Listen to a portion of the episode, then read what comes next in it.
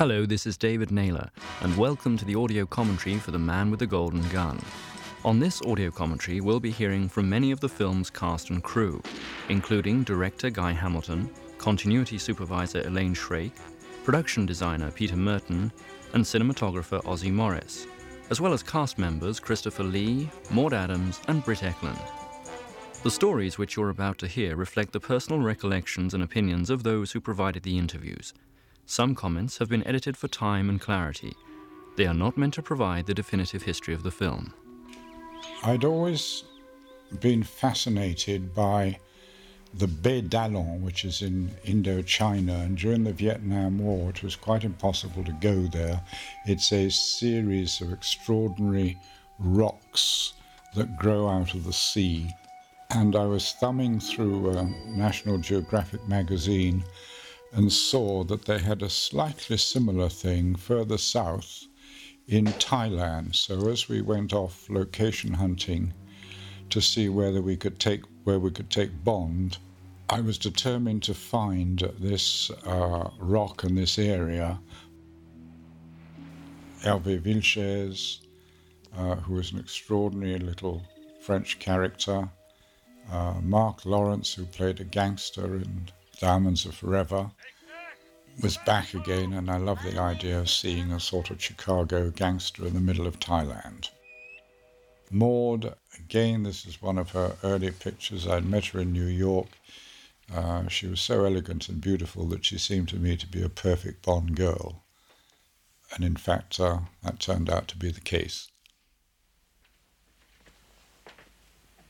We're seeing uh, Scaramanga hiring a professional killer to practice uh, his uh, shooting ability, keep uh, keep in trim, because the man with the golden gun was a real ace shot with the golden gun, and that's what later on Bond is going to have to cope with, and this is to demonstrate that uh, Scaramanga's a fair shot with a gun.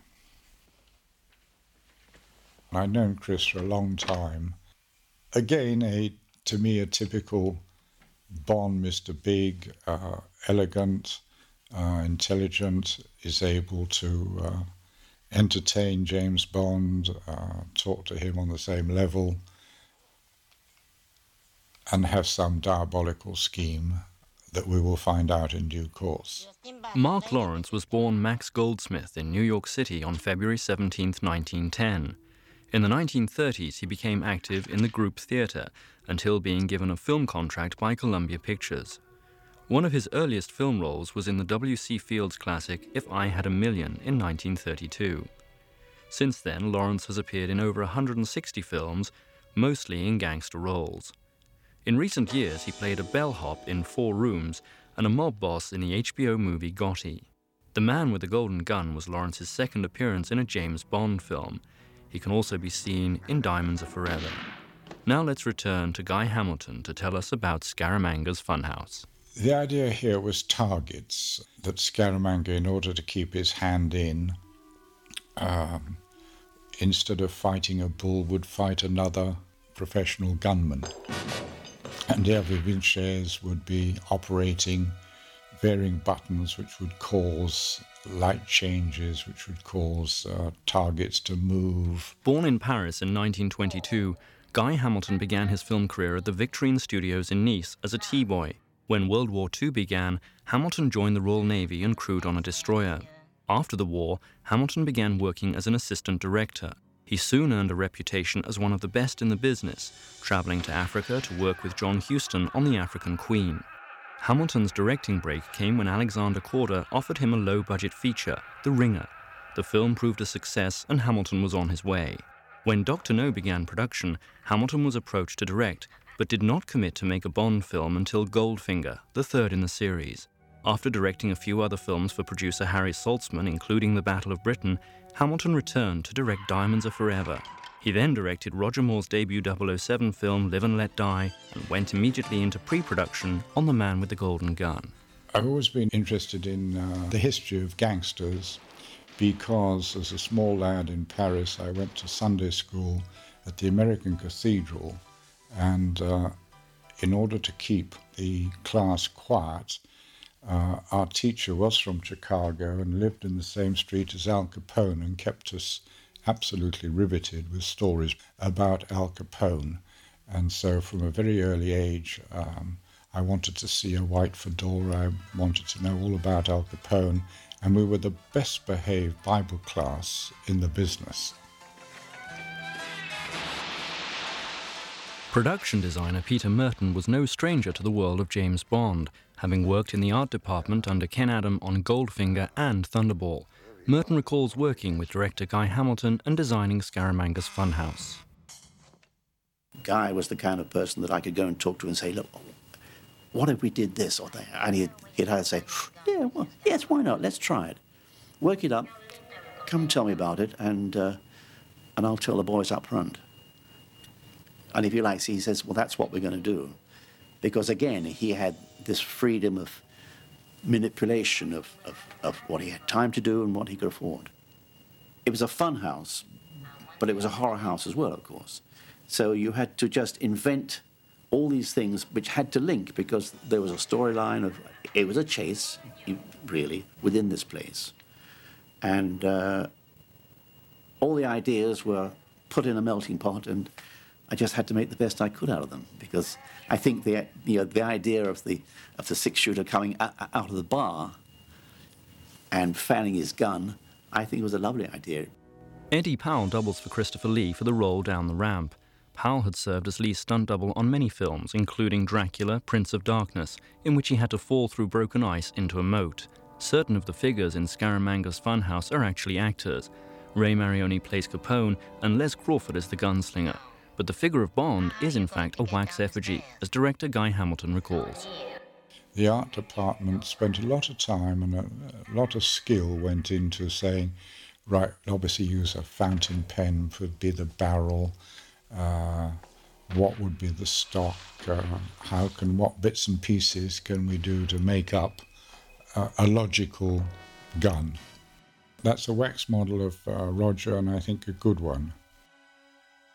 Maud Adams, a former model born in Sweden, recalls working on the exotic locations of the man with the golden gun.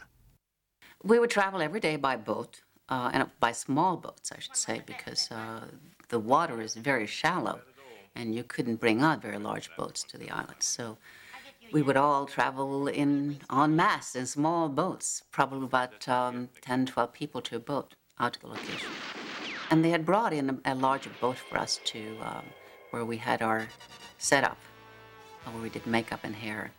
It's rather extraordinary that they would pick something like that for their location because it is. I mean, the logistics were incredible to get everybody out there, to get all the supplies out there, and uh, and of course the tide could change, and then we couldn't uh, travel as easily as we as we um, could have. I mean, should have, and and also from time to time you would really depend on weather. I guess it's sort of a, a marked to how, how well organized they are because they really pulled it off fairly easily. We had some delays, but most of it went fairly smoothly. And it was hot and it was difficult at times. I approached the part as I, I mean, as, when I read the character, of course, I formed a picture in my mind what I thought she was all about. But as is often true with many of the characters in, in the scripts, you really have to flesh them out yourself.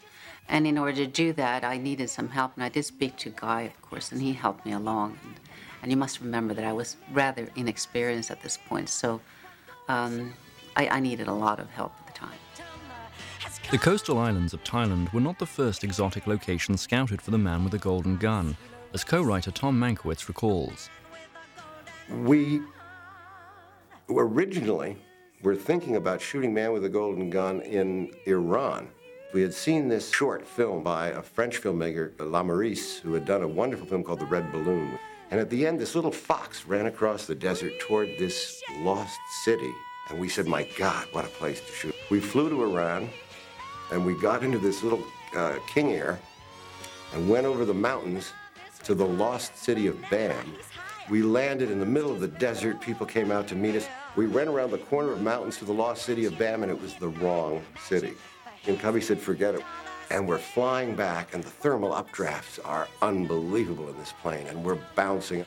I mean, I just thought we're never going to get out of this. And I said to Cubby, when we get back, we should ask Lamorisse where he shot it. We never thought about calling him, and Cubby said, he's dead. And I said, how did he die? He said, in a plane accident in Iran. And all of a sudden, we hear on the, on the loudspeaker, the intercom, and these phantom jets go by. And I said, what's going on? And the pilot said, uh, Israel has just declared war on Egypt. The Ramadan War had started. We decided not to go back to Iran to shoot. Getting the plot across to an audience is always a challenge, as director Guy Hamilton explains. The M scene always sets the story on its way, even if it's, uh, I'd rather get over the exposition of the the plot. There is a man called Scaramanga. He's known as the man with the golden gun. He uses golden bullets. Uh, he's very difficult to find. Nobody knows where he lives. Uh, your job, for the following reasons, is to find him. Uh, it's the right audience. Listen to this because it's the last piece of exposition we're ever going to have in the picture.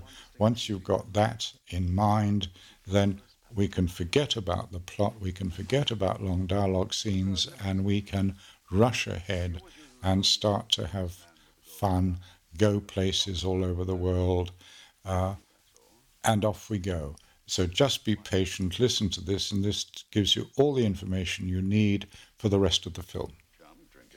Yes, it's got your number on it, which suggests that he's challenging you, and you've already seen Scaramanga. You know that he's rather good with a bullet.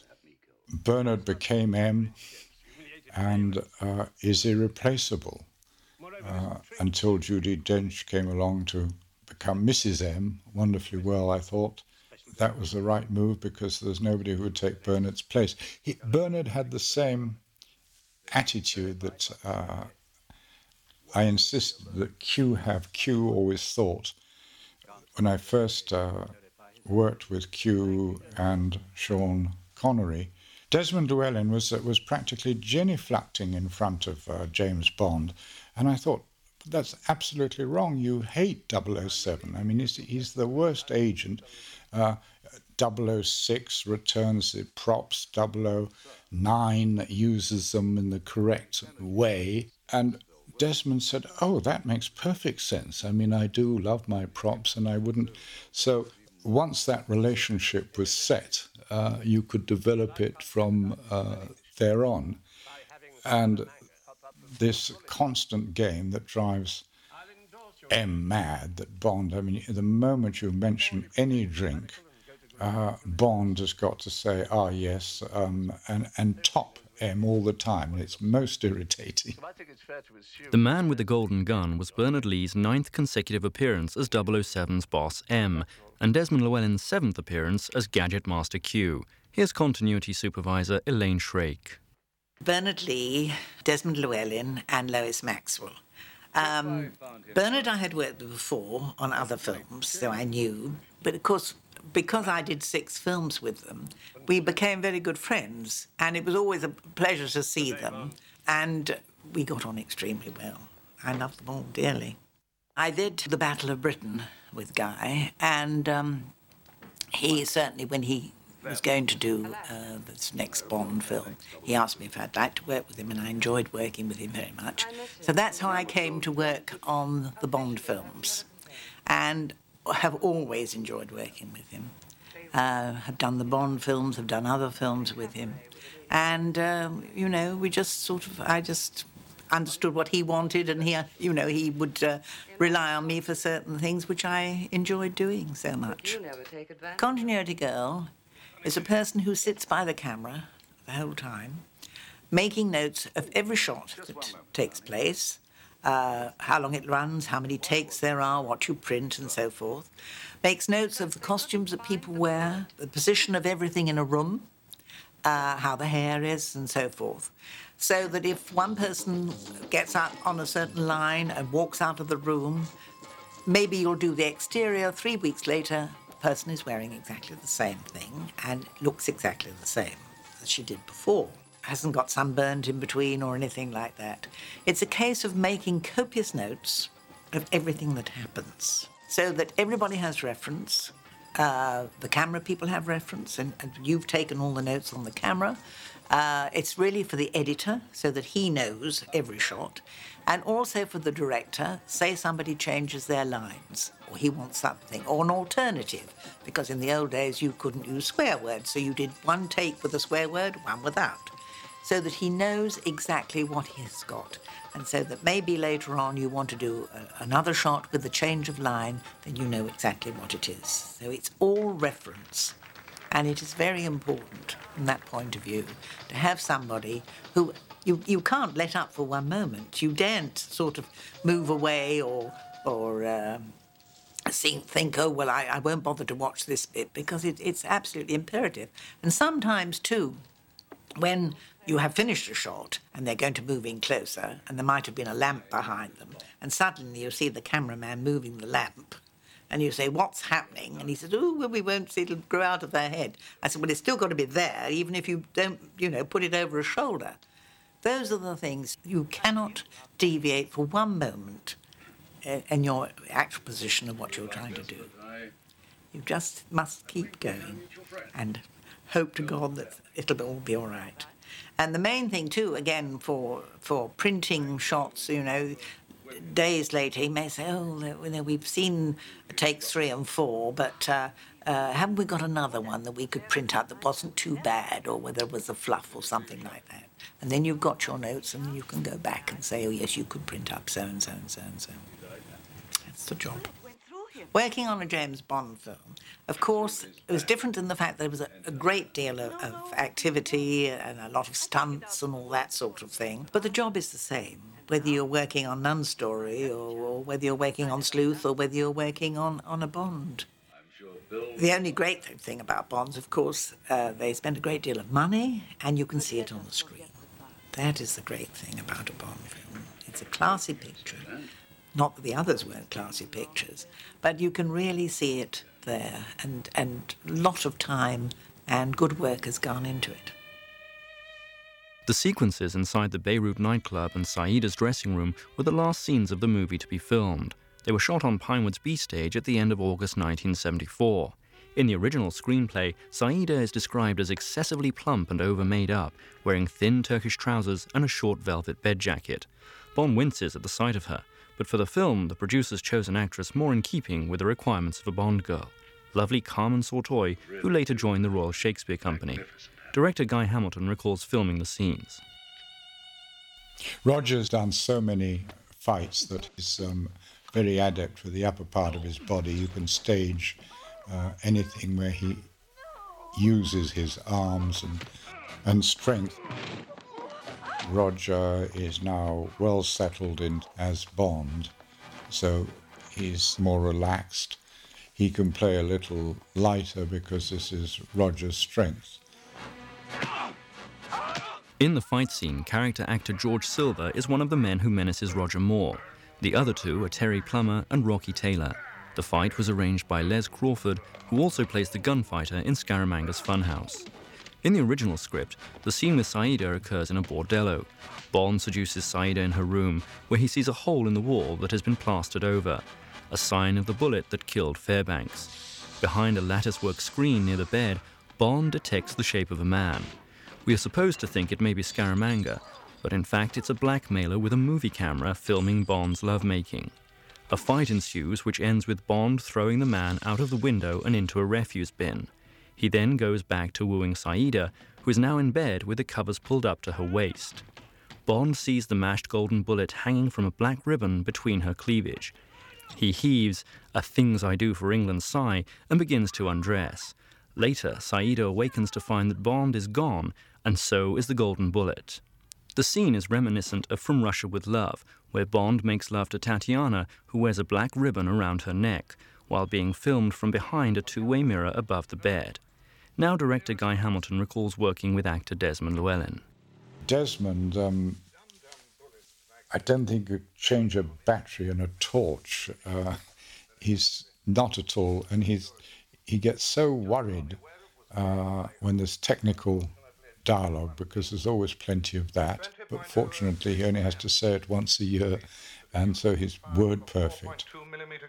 Carl thought there's no such thing as a 4.2 millimeter gun. Q was completely absent from the previous Bond film Live and Let Die, which abandoned the obligatory Q introduces Bond to the gadget scene. Likewise, there is no such scene in The Man with the Golden Gun. Aside from supplying Bond with the false nipple he needs to impersonate Scaramanga, Q merely provides information.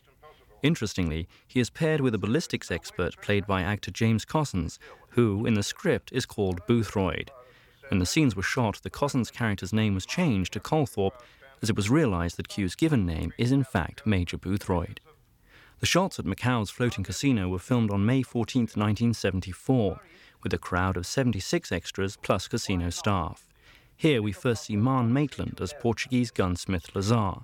Maitland began his career with such adventure films as Carol Reed's Outcast of the Islands and The Mark of the Hawk. May 14th was a busy day for Roger Moore. Besides the casino scene, he also filmed the shots of Bond tailing Andrea en route to Macau and Bond in the trishaw outside the floating casino. Director Guy Hamilton remembers shooting in Macau.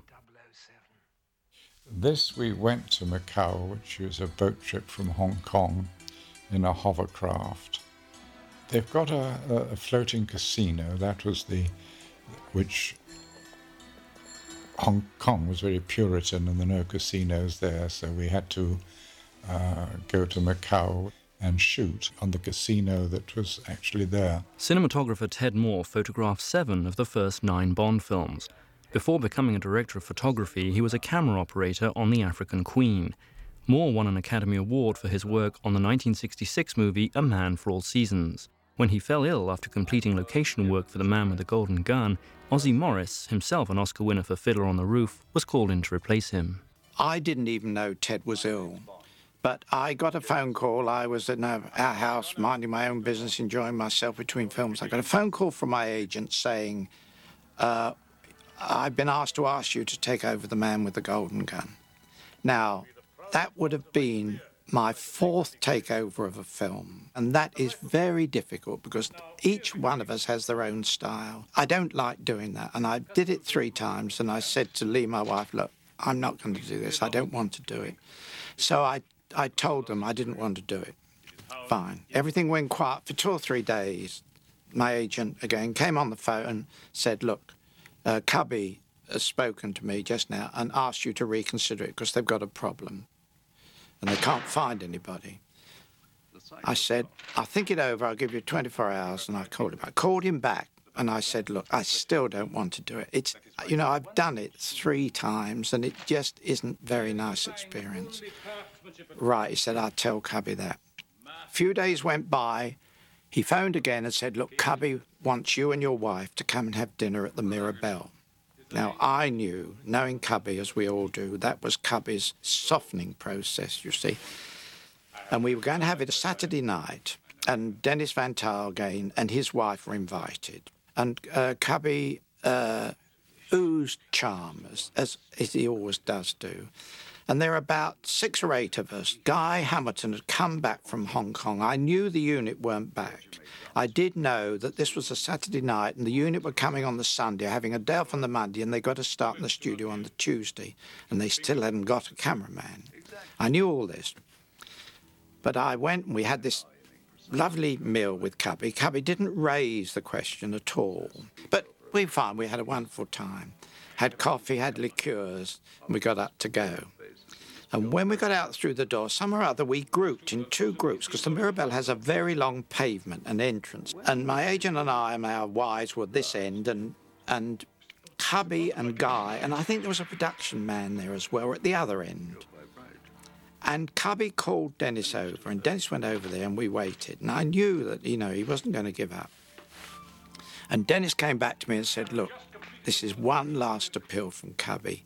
He gives you his word of honor. There is nobody to take Ted's place except you.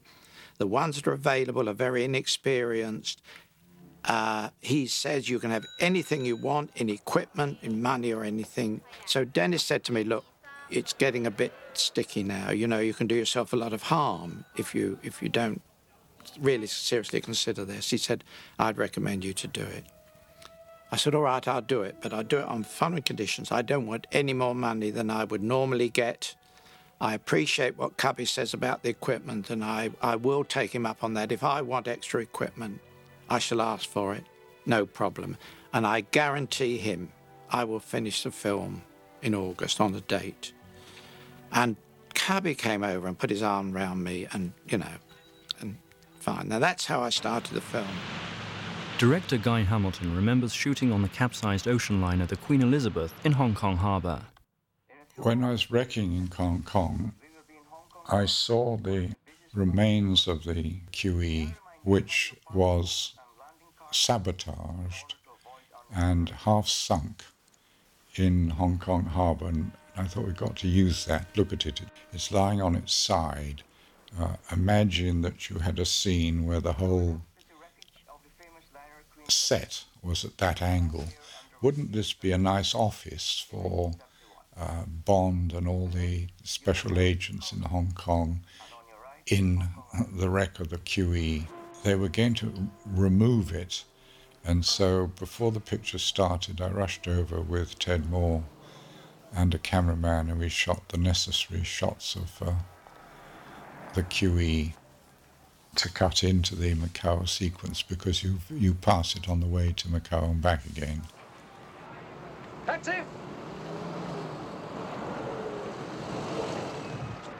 Follow that road. Mary Goodnight, yes, no?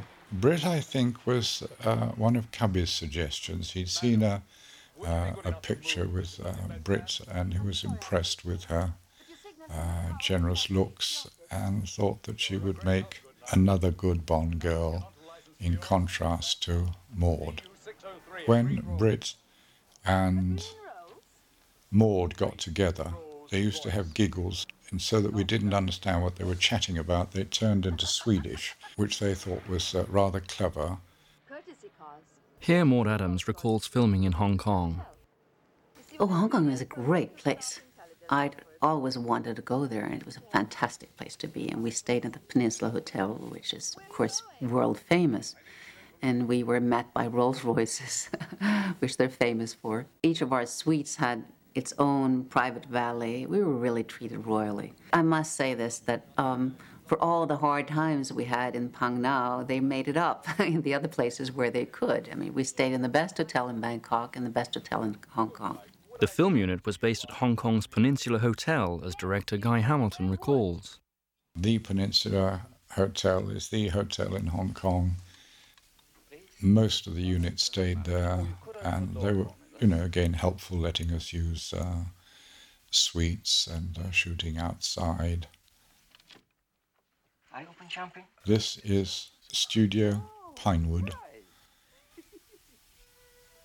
because we have a little subtle nudity problem that has to be well controlled to keep the censor off our tails. The glass has to be very special, the lighting has to be careful, the camera angles have to be remarkably careful. The first scenes shot when the unit returned to Pinewood Studios were those in the cabin of Scaramanga's junk. Ossie Morris remembers beginning work on the film. Now, I went on to, into the set, onto the studios on Monday. Nobody was there. The sets are all built. It's all rigged for Ted Moore, not for me. And I say, look, what are we going to do? We've got to get some of this changed. I don't want it this way. They called in the gaffer, a man called Bert Boscher, who'd only come back the previous night, and we altered a lot of the sets uh, quickly and the unit came in on Tuesday and started with me in this place. The only other stipulation, Cubby said, look, because he knows I've got a flair for innovating, I put all sorts of gunge in front of the lens, you know, to do various things like ladies' silk stockings, Vaseline, bits of mist filters and things like that. Cubby said it has to be clean front, no, nothing on it. I said, all right. And so that's how I started. Now, it was very strange the first few days as you would expect. I mean, the unit, they were polite to me. And it was a bit difficult for a few days because I've normally had my own crew know me like the back of their hand. They know, you know, my fads and fancies, and this was a strange group. But gradually things settled down. Cubby was marvellous, Roger Moore was marvellous, and uh, uh, Guy was okay. So that's how I came to be on the film. Director Guy Hamilton talks about the character of Andrea. Maud carries a lot of the plot, and so there's got to be a relationship, and you need a little time to, to just set it up. Give me that. She's the one with all the information and is going to lead Bond to Scaramanga. Here's Maud Adams to give us her recollections of the challenges of shooting the scene. It was a difficult scene to, to do because I don't think that Roger enjoyed playing a, a scene where he was hitting a woman. Um, I don't think it sat very well with him. And uh, it's a rather serious scene. And in retrospect, when I look at that work, I, I think that I could have um, added something to the scene to make it a little bit more interesting and not so much a scene where Bond is um, brutalizing a woman. Director Guy Hamilton remembers the scene with Bond and Andrea. Think seriously. I mean, if you were James Bond, just because she's a lady, would you treat her like a lady? The answer is no. I mean, you'd smack her around till she told you exactly what you wanted to know. And in fact, she does, because otherwise uh, we're not going to progress with the story. Tom Mankiewicz, who also contributed to the scripts of Diamonds Are Forever and Live and Let Die, recalls the excitement of writing a James Bond adventure. At the time this was going on, first of all, I, like everyone else, was just a huge Bond fan. And I think people forget today what a big event it was when a Bond movie opened.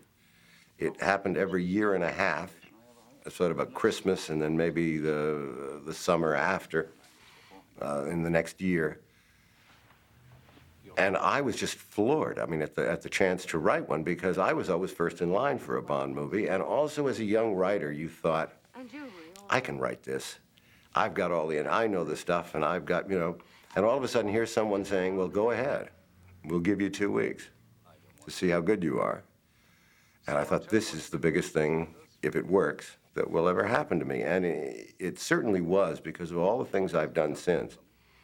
That was such a springboard for me to be the writer of the James Bond movies was such a, a, an incredible, singular kind of position to be in in those days. There, there was no competition for Bond. It wasn't like there were Star Wars and Superman and so and so and so all of these and Die Hard and whatever. Bond sort of was by itself. The interiors of the Bottoms Up Club were filmed on the final day of shooting, August 23, 1974, on a set constructed by Peter Murton on Stage D at Pinewood.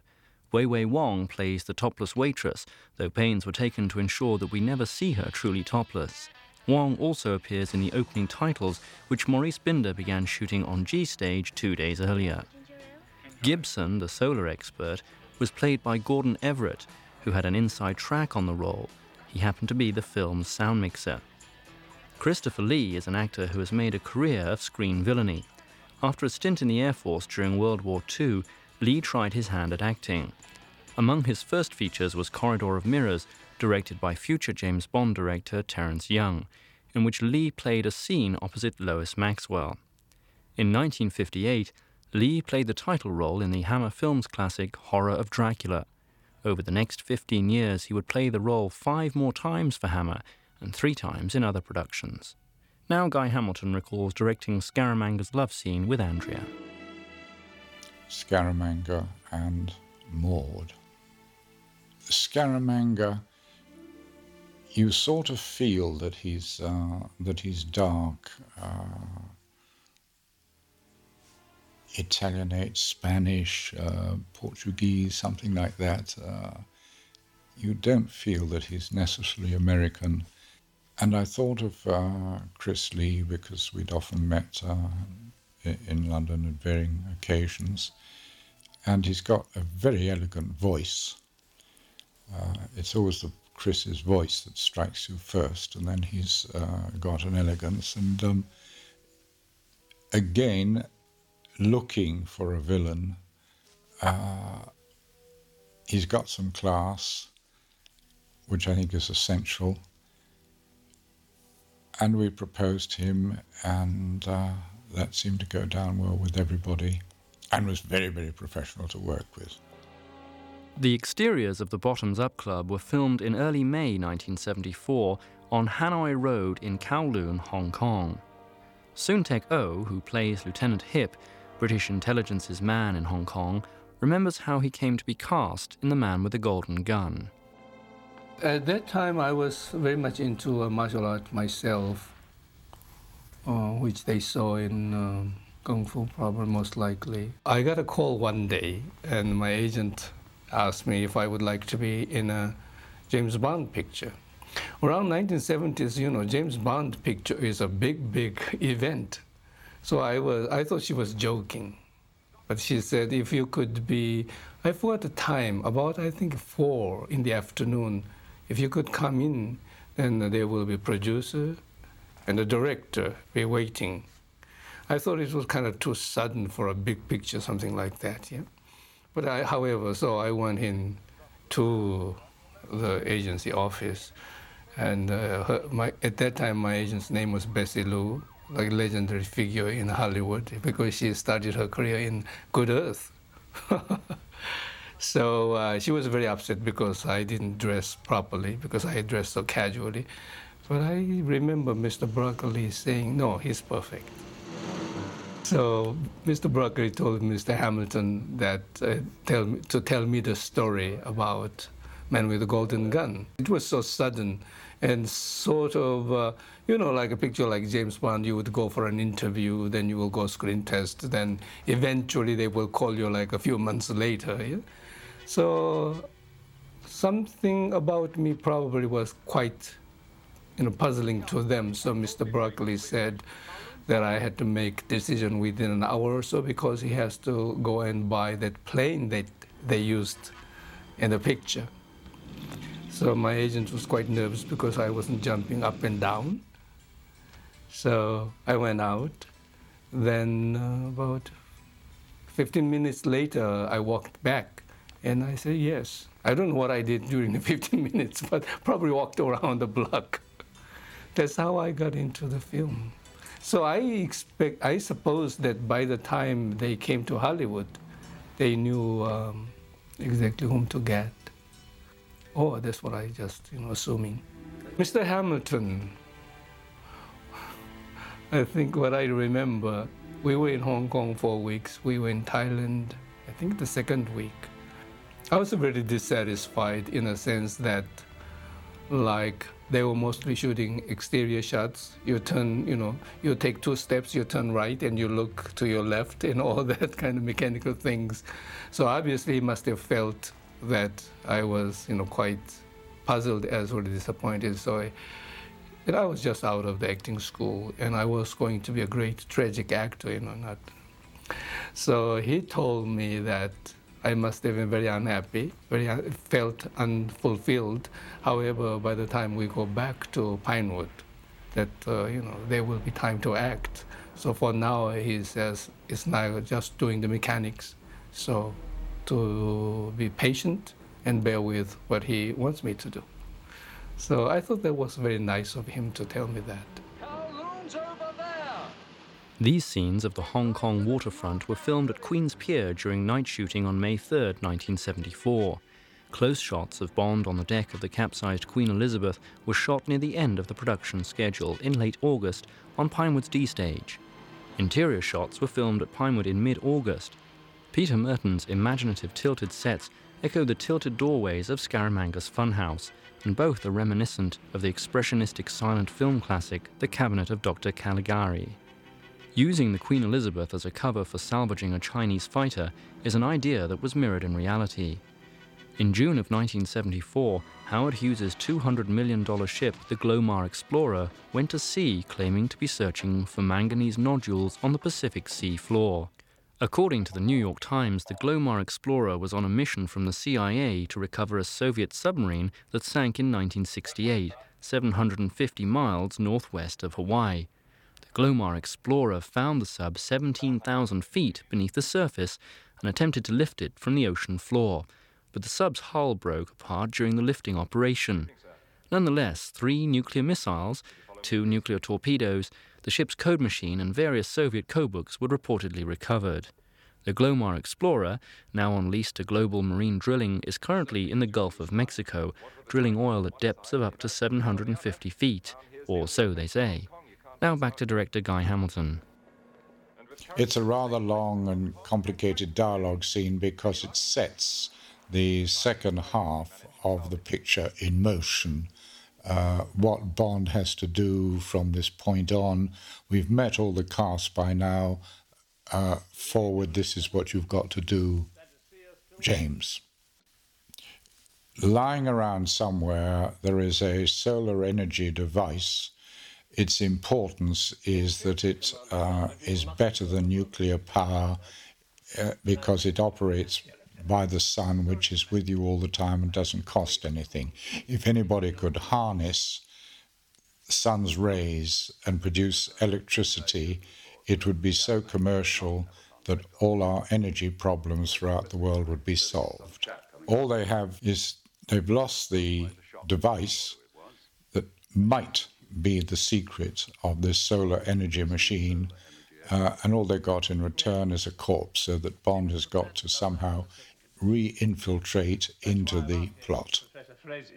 Lieutenant Hip was making a preliminary contact. Peter Murton remembers designing the canted sets for the interiors of the Queen Elizabeth. They'd had films there before. They had the local films who were always, as local films do, take liberties. Although most of their films are in-house films, you know, even the actresses are in-house actresses. Uh, but uh, no, I don't think we had any great problems. Once the producers got hold of something, you know, they they seemed to fix things pretty well. The most difficult part was design sets, which were all at 45 degrees, yet people had to, had to walk upright. So the, the, the draftsman who had to create the drawings for these sets and the construction people thought I was crazy when I first gave them these, these drawings. He said, Peter, what, what's, what's all this? I said, well, you know, you just think about it. So we had to build walkways through all the sets up into various places because you can't walk on 45 degrees, not, act, not when you're trying to act as well. Ian Fleming's novel, The Man with the Golden Gun, was published in 1965, a year after the author's death. Fleming had felt that the novel would be his final 007 adventure. As he wrote to his editor, quote, This is, alas, the last Bond novel, and again, alas, I mean it, for I really have run out of both puff and zest. Unquote. Fleming had hoped to delay publication of the novel and rework it when he returned to Jamaica. His editor, however, assured him that the novel would measure up to his readers' expectations. The novel gets off to an amazing start. After being captured and brainwashed by the KGB, 007 is sent back to London to assassinate M. The plot is foiled and he undergoes months of deprogramming, after which he is sent to Jamaica to infiltrate the organization of Pistols Scaramanga, a Cuban born freelance assassin under KGB control who has murdered several secret agents. The finale of the novel takes place aboard a train, which ultimately crashes. Bond then follows Scaramanga into a swamp where the two have a final duel. For producers Saltzman and Broccoli, the story seemed too similar to their previous 007 film Live and Let Die, which was set in Jamaica and also ended on a train. Hence, they changed the story's location to Asia, adding a colourful, exotic flavour to the film. Now back to Guy Hamilton, who recalls shooting the scenes on Hai Fat's Estate. We're in Hong Kong at some millionaire's villa. The Bruce Lee films were certainly around. They hadn't quite reached their um, the success that uh, they subsequently had. But of course, we're all interested in playing around with kung fu. The scenes at Hai Fat's Estate were filmed during the first week of May at the Dragon Garden on Castle Peak Road in Kowloon, Hong Kong. After Soon Tek signed on to be a supporting actor in The Man with the Golden Gun, he found himself literally supporting 007 star Roger Moore on his shoulders. Here he remembers filming the sequence. at that time, I didn't I weigh around like I think 138 or 40, or something like that. So I think his concern was whether I will be able to uh, support him. I think he quickly held on to the wall itself, so that uh, that it wasn't that much a weight on my shoulders. Nice, nice man.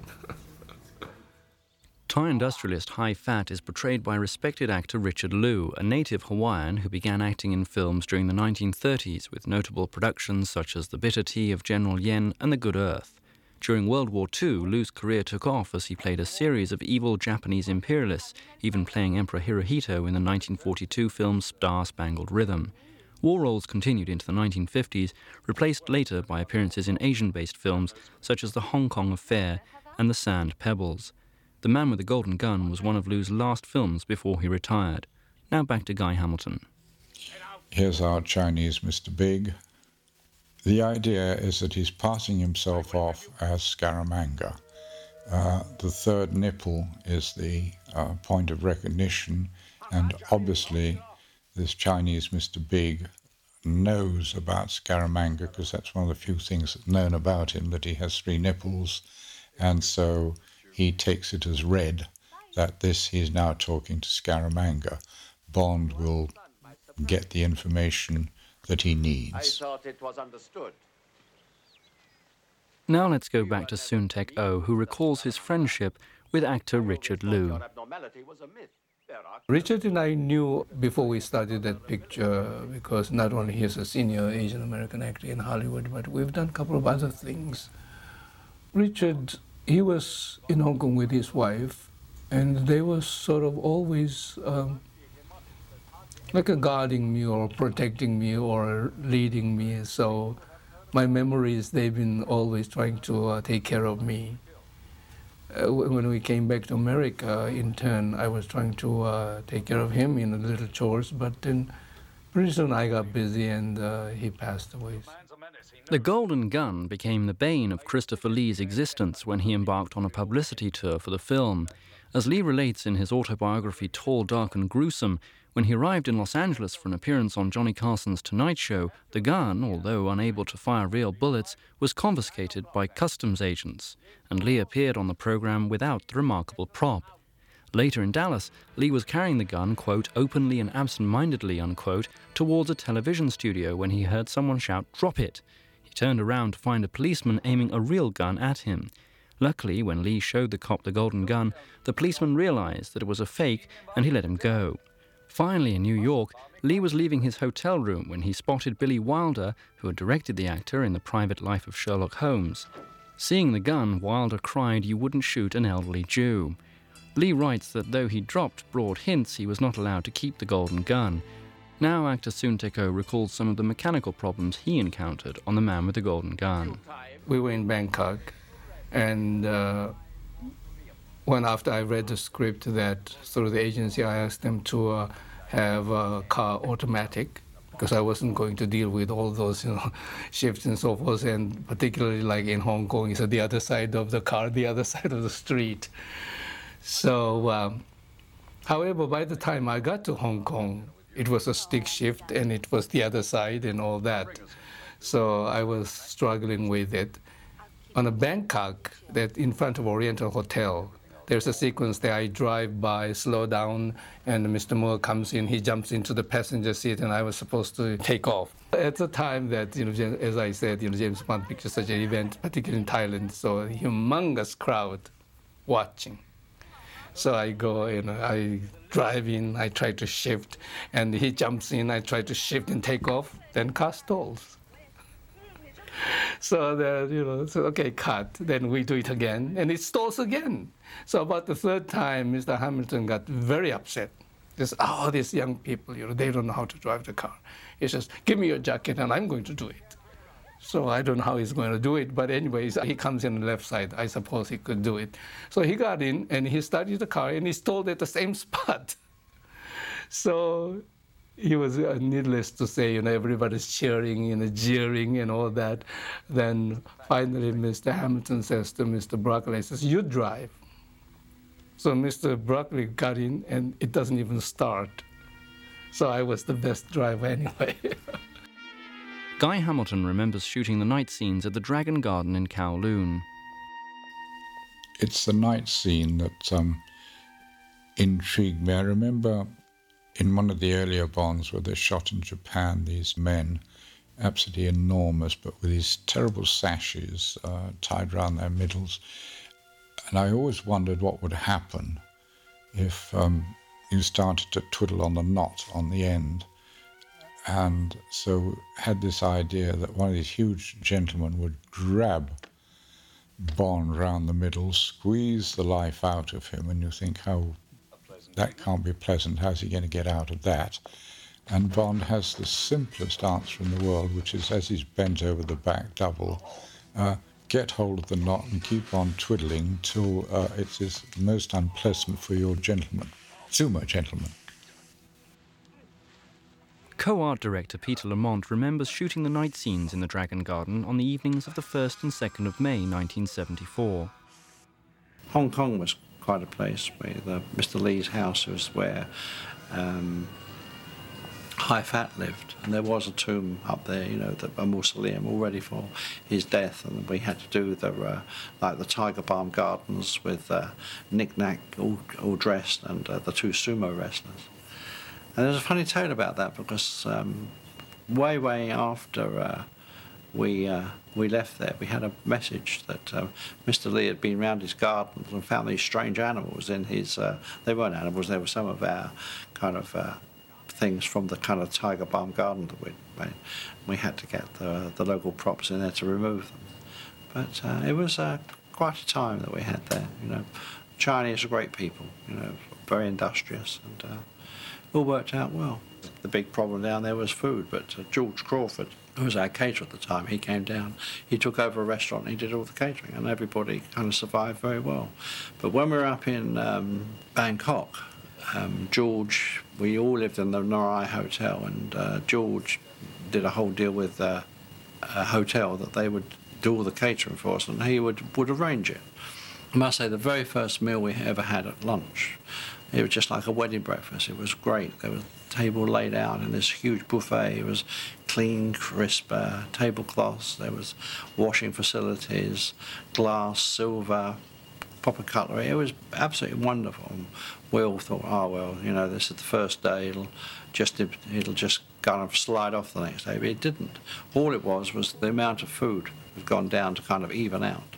And wherever we had, we always broke at lunch. George had always found somebody in the cool where there was wind blowing.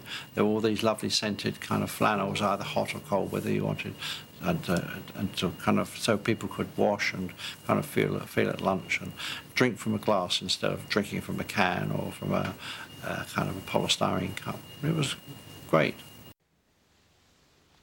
When Soon Tek O saw the film for the first time, he was surprised to learn that the voice coming out of Lieutenant Hip's mouth was not always his own. Mr. Broccoli called agency to particularly tell me to come to the premiere. And he wrote a letter saying something about I may not be happy the way it has been edited, but it works better that way, so forth. So um, at that time, I didn't know the meaning of the letter. That's why he had to write me a letter of saying that the way it was edited is much better for the picture.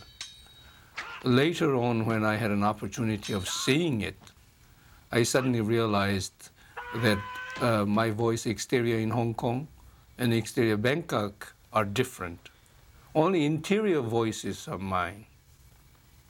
So probably I don't know. So maybe I'm, you know, phonetically or vocally very talented actor that can change the quality of the voice as well as an accent. Then I said, Oh, that's not my voice.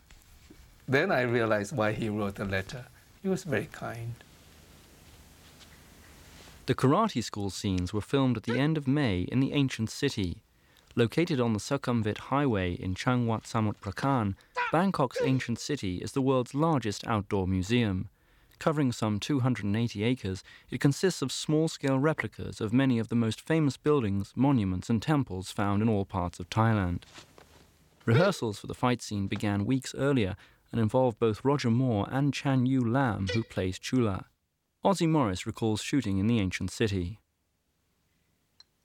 It's the design of them that's the thing that impresses. You're not attempting to put anything into it because it's all there, A, in the story, B, in the performance, and C, in the design of the sets. You don't have to put an input into it. And the spectacle and the stunts do it all for yourself, for you. You just make a very efficient photographic input. And that's exactly what Ted did, I think. And that he set the pattern. And we were all ordered to keep to that because Cubby liked that. I lit the Bond film as a professional job, I was impressed by the sets and everything that went on in it. You know, it, it, it wasn't as important, say, as on a Zeffirelli film, where the photography plays a very important part. You don't need that on a Bond film. There's so much going on in it. God, you know, it's if you put another input into it, you know, the audience would be totally bewildered. Let me give you a contrast between, say, uh, Moulin Rouge and The Man with the Golden Gun. Moulin Rouge, the visual input, I think, was probably 50% of what you remember of the film. In fact, it might even be a bit more. And that was Huston's aim to do this because he felt that it was about an artist and he wanted the visual to be very powerful. Now, you could argue that the visual is more powerful than the story, which you could also say is a weakness because the cinematographer should not overpower the story. He should come up to the level of the story, but he should never usurp the story. Now, in Moulin Rouge, I think we did, but deliberately, by design, I was told to go whole hog and do whatever I wanted, and he'd back me up. And boy, he did back me up, and we got, I got into terrible trouble with it. But with the Bond film, you don't do that it's all all the input is as I've explained in the design and the script and the stunts and the spectacle. You don't need the other. Here's Guy Hamilton to tell us about shooting the martial arts scenes. These were a couple of the students we collected from a judo school, and they're very, very efficient ladies when let loose on their judo and they look like little schoolgirls, but um, they're anything but. Jay Milligan's company, JM Productions, gained worldwide attention with a unique car stunt that had its public debut at the Houston Astrodome. The stunt caught the attention of Bond co producer Cubby Broccoli, who wanted to use it in his next 007 film, The Man with the Golden Gun. Here's Jay Milligan. I'm the the, CEO of JM Productions, and we're a motorsports company. And in the movie, it says W.J. Milligan, W. period J. period movie, stunt coordinator of the movie. So there were things in the movie beside the automotive things that I looked after. Some were the boat scenes and the cutting of the boat in half. There were other things beside the cars, but 90% of it was automotive. Shooting the boat chase in the canals, or klongs, of Thailand was sometimes risky work, as director Guy Hamilton recalls. One of the features of Bangkok where this was shot was the klongs, the canals, and these long boats with a motor. And whilst we were working on these canals, they're absolutely filthy. And the unit doctor said, whatever you do, uh, don't um, touch that water, never put uh, your hand in your mouth. Don't even wet your lips because you'll get dysentery and all sorts of horrible diseases. Bond comes along in that long boat with that uh, rudder, and he's uh, had a little experience uh, driving these boats. And he pushes the thing a little too hard and goes into the klong, into this black water. Now, I'm not worried because I know that Roger's an exceptionally good swimmer, but he doesn't come up. Uh, the boat is sort of going round in circles, and I thought, oh my God, I've got to do my uh, Rover to the Rescue act, and so I'm, you know, got to dive in and save him. And uh, I start to take my shoes off, and eventually Roger pops up uh, he was sigh of relief. He'd stayed down because he was watching this uh, screw that was whizzing around and he was being a bit careful not to have the top of his head knocked off. Uh, but instead of getting uh, applause, all the unit shouted, Roger, don't wet your lips. Director of photography Ossie Morris remembers production designer Peter Murton's early days. Peter Murton came from the school of production designers which started under the legendary Johnny Bryan at Pinewood, and their whole lot of designers were in the were draftsmen in the off in the uh, art department when Johnny Bryan was uh, who was a brilliant designer was in full cry at Pinewood, and those include such people as Peter Murton, uh, Peter Lamont, Michael Stringer, uh, John Box, and uh, Ken Adam, to my surprise. They all came out through that school, and they really were top designers. They really were, and uh, uh, there was nobody to touch them in those days. And Peter Murton was one of them. And I always, around that time, tried to hook myself onto a good designer. I found out that if you've got a good designer on a film, you're more than halfway home. If you've got a bad designer, you'll get sets that you're never going to be able to do anything with because they look horrible anyway. But a good designer will give you wonderful sets and, you know, you feel comfortable in them and they're easy to light and you know what they want you to do and they're practical sets. You can work fast in them and anywhere you put the camera, you've got a composition. A bad designer, you can put a viewfinder on the set and struggle around and never get a composition. And it all wastes time. Guy Hamilton recalls how one of the most popular characters from the previous 007 film returned in The Man with the Golden Gun. We'd had such fun with Sheriff Pepper that we thought, is there a way of getting him? We said, well, yes. I mean, he could have a Mrs. Pepper and they could be tourists uh, on the Klongs. And he's yelling and shouting and doesn't uh, like anything about Hong Kong. He'd much rather be back in Louisiana, I think.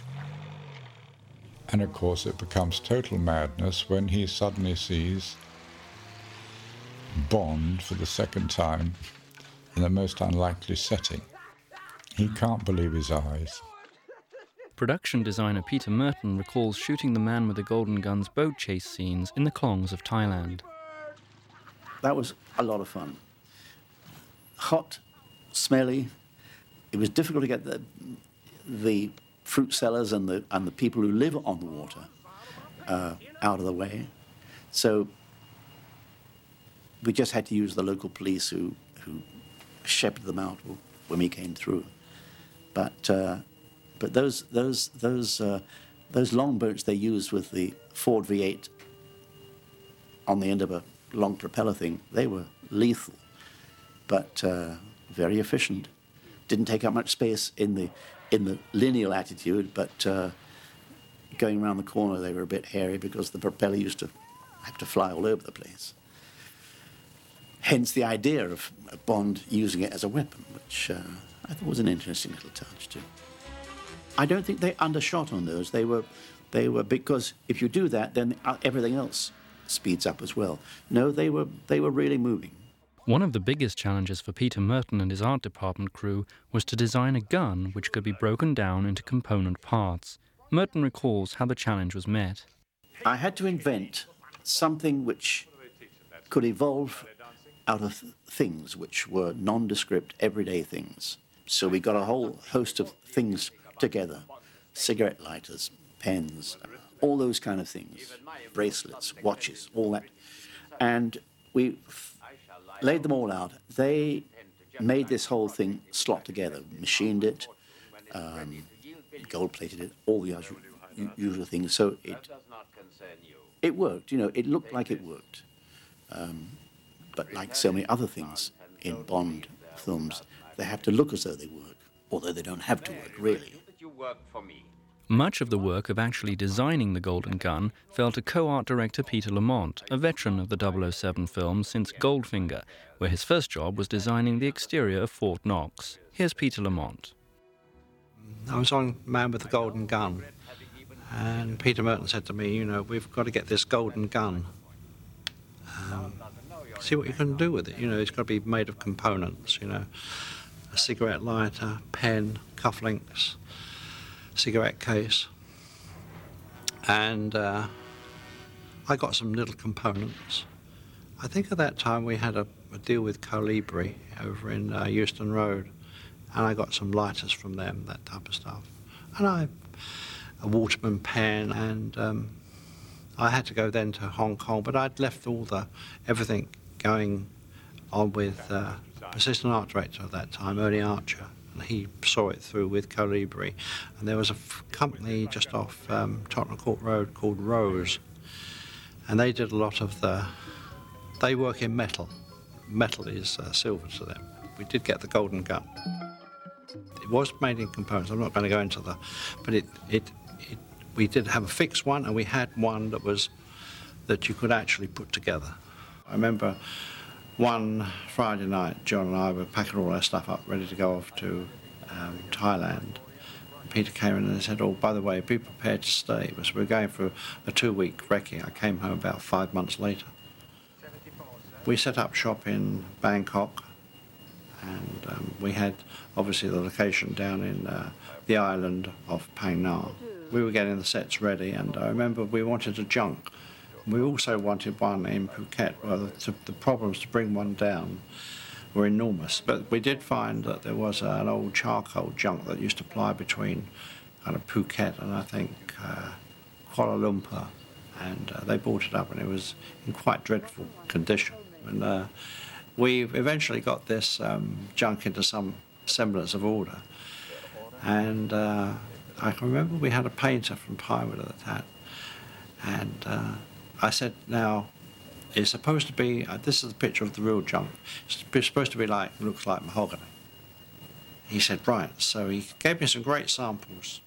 And I said, Pat, that's the one. And I remember he started painting the boat, and I came down to the dockside. I looked at it, and, and he came over and he looked at it, and he kind of half closed his eyes. He said, well, half close your eyes, it looks pretty good to me. I said, well, you come and tell Ted Moore that when we come to shoot, you know, now we better get it right. Anyway, we did get it right. And then there was another time with the sales, as the boys were finishing round on the island with John Graysmark, he was sending them round to me, and uh, the riggers and the plasterers turned up, and they said, "What can we do?" So I said, "Look, I've got the brand new set of sails. Okay. Now, what I want you to do, there's some big puddles over there. Just put the sails in the muddy water. Okay. Won't come to any harm." And the same painter came came onto the boat later on, and he said, "Oh, I saw the boys." He said, "I helped them out with a drop of colour."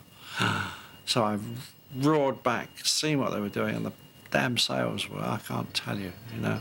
So we threw it into the water, and I remember diving in with it to try and get all this colour out. It wouldn't come out, and the, the outcome was we eventually had to paint the sails. But it was a. This is just one of the things that went on. Ian Fleming's creation, James Bond 007, is a character with very broad appeal, as director Guy Hamilton explains. A rather lonely Bond returns to his virginal couch for once in his life. No, fooled you. Bond is irresistible, as you know. A Mary Goodnight looks very delectable. Britt Ekland's show business career began when she appeared in a toothpaste commercial at the age of 15. After two years of drama school, she began in films and television. She married comedian Peter Sellers in February 1964 and appeared in two films with him, After the Fox and The Bobo. The couple divorced in December 1968. Here she recalls what it was like being in a James Bond film. I loved doing it. I've always loved traveling. And that's one of the joys of being an actress is that you get to travel a lot. And this, we did. Um, we spent about four weeks in Hong Kong. We spent uh, about six weeks in in Thailand, and of course, now Thailand is a tremendously popular holiday resort. In those days, I think we discovered that what is now known as the James Bond Islands. Um, it was just an amazing experience. You stayed in the best hotels. They were Oriental in, in Bangkok. Um, big suites. Cubby Broccoli was probably the most generous producer I've ever worked with. He wanted you to be comfortable. He wanted me to be a little fatter, can you believe that? he used to invite us all for dinner every Saturday. And sometimes he wanted me to eat, well, it was always Italian meal, which was not difficult to find in Hong Kong, very good. And uh, he, al- he always insisted that I eat double of everyone else. I'm very proud and very pleased when people say, "Oh, you were a Bond girl," and it was a great experience. It um, it's a great publicity machine. You you you you sort of get dressed up beautifully, and I think it's it's a great opportunity if you if you like that kind of thing, if you like the glamour that comes with being a Bond girl, and and like to do the publicity and travel around the world and go to all the premieres, and then hopefully continue your career after that, which I did. Wasn't easy getting his fingerprint on the note. Since Maud Adams and Britt Ekland were not required to be in every scene of the film, they found themselves with time to spare on the Man with the Golden Gun's exotic locations. Maud Adams recalls how they both made use of their days off. Britt and I were everywhere, seemingly trying to find bargains. I actually bought myself my first sort of important piece of jewelry when I was there as well. That I think I, it was an emerald. It was a rough cut emerald that I only had for a couple of weeks. I mean, some other location, I dropped it on the floor and it cracked. but um, I was sort of taking, learning fast from Britt about shopping, and uh, well, we had a fun time doing that. Britt and I met. I'd actually flown from New York to London, and in London, Britt got on the plane, and uh, that was the first time I'd heard about Britt, of course, for years and years, but I'd never met her, so I was a little bit anxious about getting to know her well, as well. But she turned out to be a great gal, and we and um, we made friends, as I said, on the flight over. Maud Adams was born Maud Wickstrom in Luleå, Sweden in 1945. Her stunning beauty and regal poise led her into a modeling career, which in turn led to film work. Adams recalls how she came to be cast in The Man with the Golden Gun. I had then been working in New York for um, as a model, primarily, of course, and I had made my first three films. I'd made two Canadian movies after The Christian Licorice Store, and I had started um, taking acting lessons in New York. And of course, I wanted to be an actress in the fiercest of ways. I really was a very ambitious young lady at the time. And I got a call uh, from my agent to meet with the Broccolis in New York. And um, was very excited, of course, about the prospect of being in a Bond movie. And um, it, it, it, didn't take that long, actually, to, to get the part. I was rather surprised at how quickly they made their decision. Uh, and it was a family affair because I met uh, Mrs. Broccoli at the same time, and um, she was quite a, uh, she was definitely part of the, of the selection process. And uh, when I got the part, I was thrilled, of course, but I had no idea what it was going to, the importance it was going to have in my life. Andrea Anders is not your typical James Bond girl. She's a tragic character doomed to pay the ultimate price for her betrayal of Scaramanga. Actress Maud Adams recalls the nuances of the role. Andrea is actually a rather dark character uh, in the Bond films, and of all the uh, Bond women, I think that she is probably the one that she, she doesn't have a lot of choices. She is under the um, um, influence of this very, very strong man, and she's fearing for her life most of the time. And when she finally uh, rebels against him and actually defects, um, it, it's a major step for her.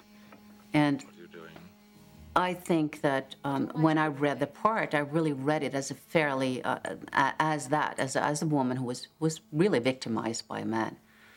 And um, I think that if I were to play the part today, I would have probably played it somewhat different. Um, simply, I mean, I would have liked to have made a little bit of a stronger character. Ultimately, the character, she does overcome uh, her situation, but she pays with her life. Mary Goodnight has good cause to be angry with Bond. The way the scenes were edited, it appears that 007 left her in the closet not only for the duration of his lovemaking to Andrea, but also for the length of time it takes Andrea to find her way back to Scaramanga's junk. The exterior shots of the kickboxing stadium were filmed on May 20th and 21st at two different locations Thailand's Raj Damnern Stadium and Lumpini Stadium. On June 7th and 8th, interior shots were filmed at Raj Damnern Stadium. As with other locations for the film, the crew had to strictly observe local practices. The call sheet for the interior filming notes that in keeping with Thai custom, women were not permitted in the boxing ring under any circumstances. Director Guy Hamilton remembers shooting the scene. we couldn't afford to fill the arena and pay all the extras, so we promoted our own bill. We hired, uh, I think, six fights and advertised in all the newspapers. And sure enough, the um, the stadium filled up uh, comfortably, and uh, we had to be fairly careful to feed the fight scene. so there was a lot of hand clapping waiting because we were a bit slow delivering the next fight whilst uh, we set up. Actor Soon Tek Oh remembers how the producers achieved authenticity for the scenes inside the sweltering kickboxing stadium. It wasn't a real tournament, but they got champions like ex champion and the previous year and the current champion, and they were really, really uh, that you know fighting furiously and realistically. I thought that was very impressive. I was a little bit into the martial arts, so I was watching it.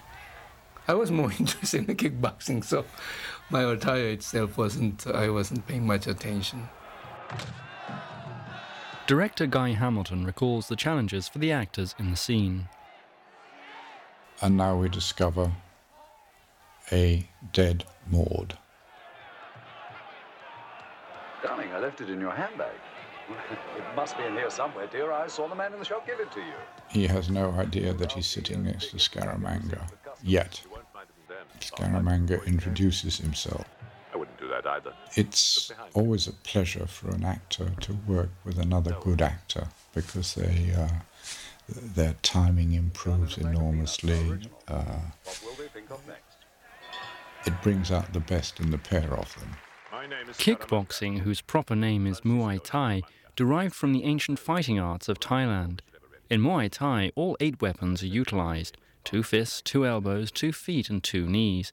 The only illegal striking points are a deliberate blow to the groin or a strike intended to break the knee joint. Lumpini and Rajdamnern are the two biggest stadiums in Thailand. Each one holds a fight every day.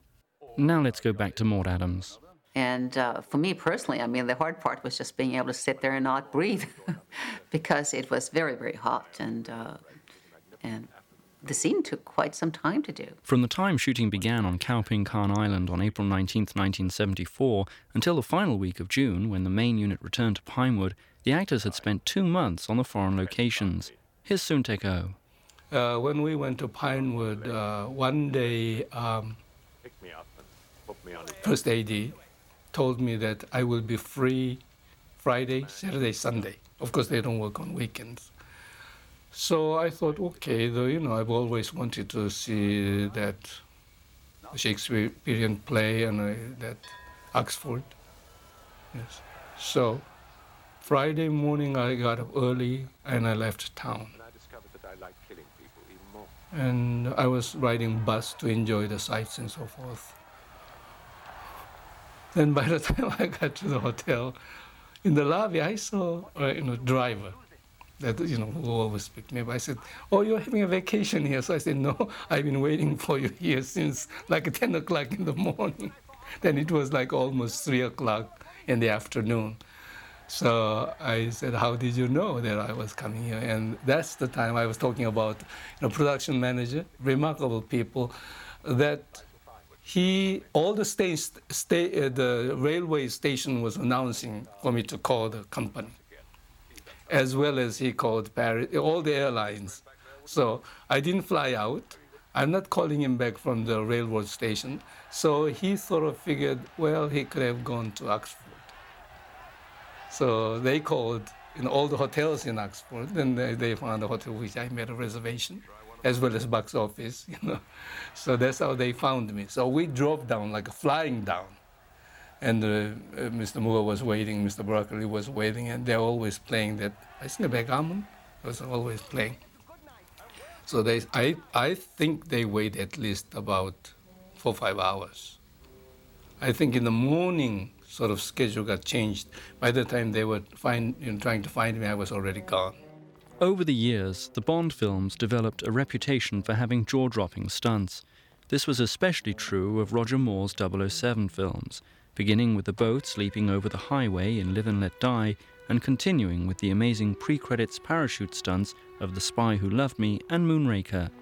Stunt coordinator Jay Milligan remembers the man with the golden gun's jaw dropping stunt, the Astro Spiral Jump, filmed at Klong Ran Sit on Saturday, June 1st, 1974. We called it the Astro Spiral Stunt, which was an automobile going up a takeoff ramp, doing a 360 degree spiral like a football, landing on its wheels and driving off. And this particular stunt was in every automotive publication worldwide. We first performed it in the Houston Astrodome, and the stunt was very successful. Everyone from Walter Cronkite talked about it the night that we did the stunt or were to do it. The Astrodome was sold out. Our little company had never made so much money in advance. And Cubby had seen the write ups in several automotive publications around the world. And he called and tracked me down into this little hotel in Harrisburg, Pennsylvania, wanted to know could we do this for Bond. Since the car used in the Astro Spiral Jump was an AMC, Bond needed one for the chase that leads up to the stunt. When the producers were unable to find a conveniently located dealership, production designer Peter Murton took the direct approach. We built it. We, you know, we had to because you can't just. Uh, or we built a facade. I, I think we found a, uh, an empty, empty uh, lot, and and we built a facade on it. Um, because you can't just you know go in there and wreck somebody's showrooms as easily as that. Not that they're putting their name, AMC, putting their name to the whole thing.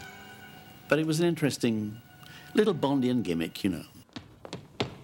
Stunt coordinator Jay Milligan remembers the driving stunts.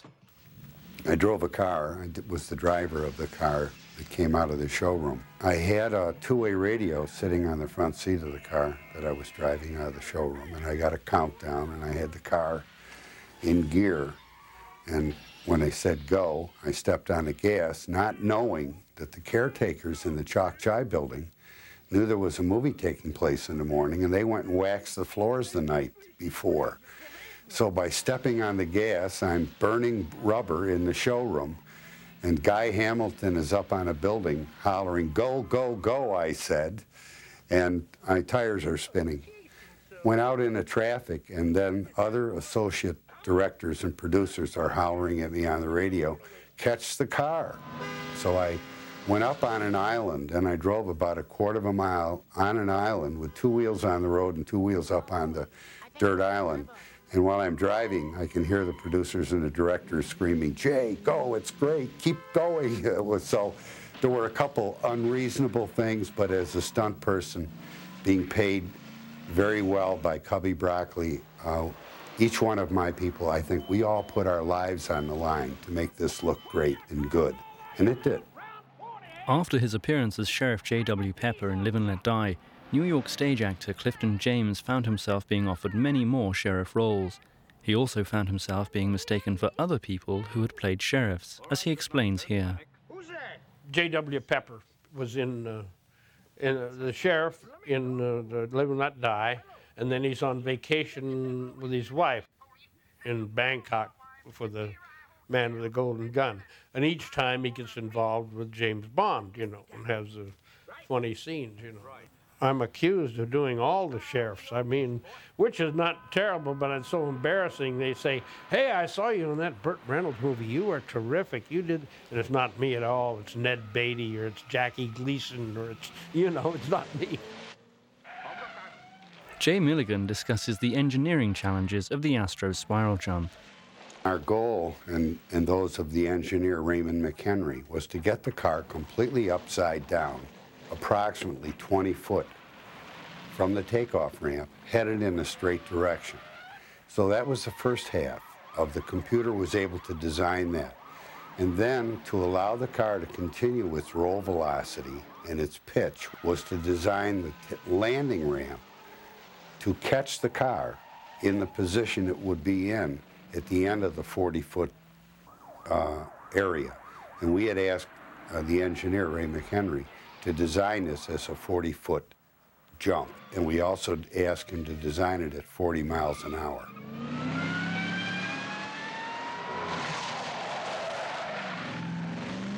The things that are most critical to the uh, successful takeoff and landing of the stunt is speed, And we're talking plus or minus a half mile an hour.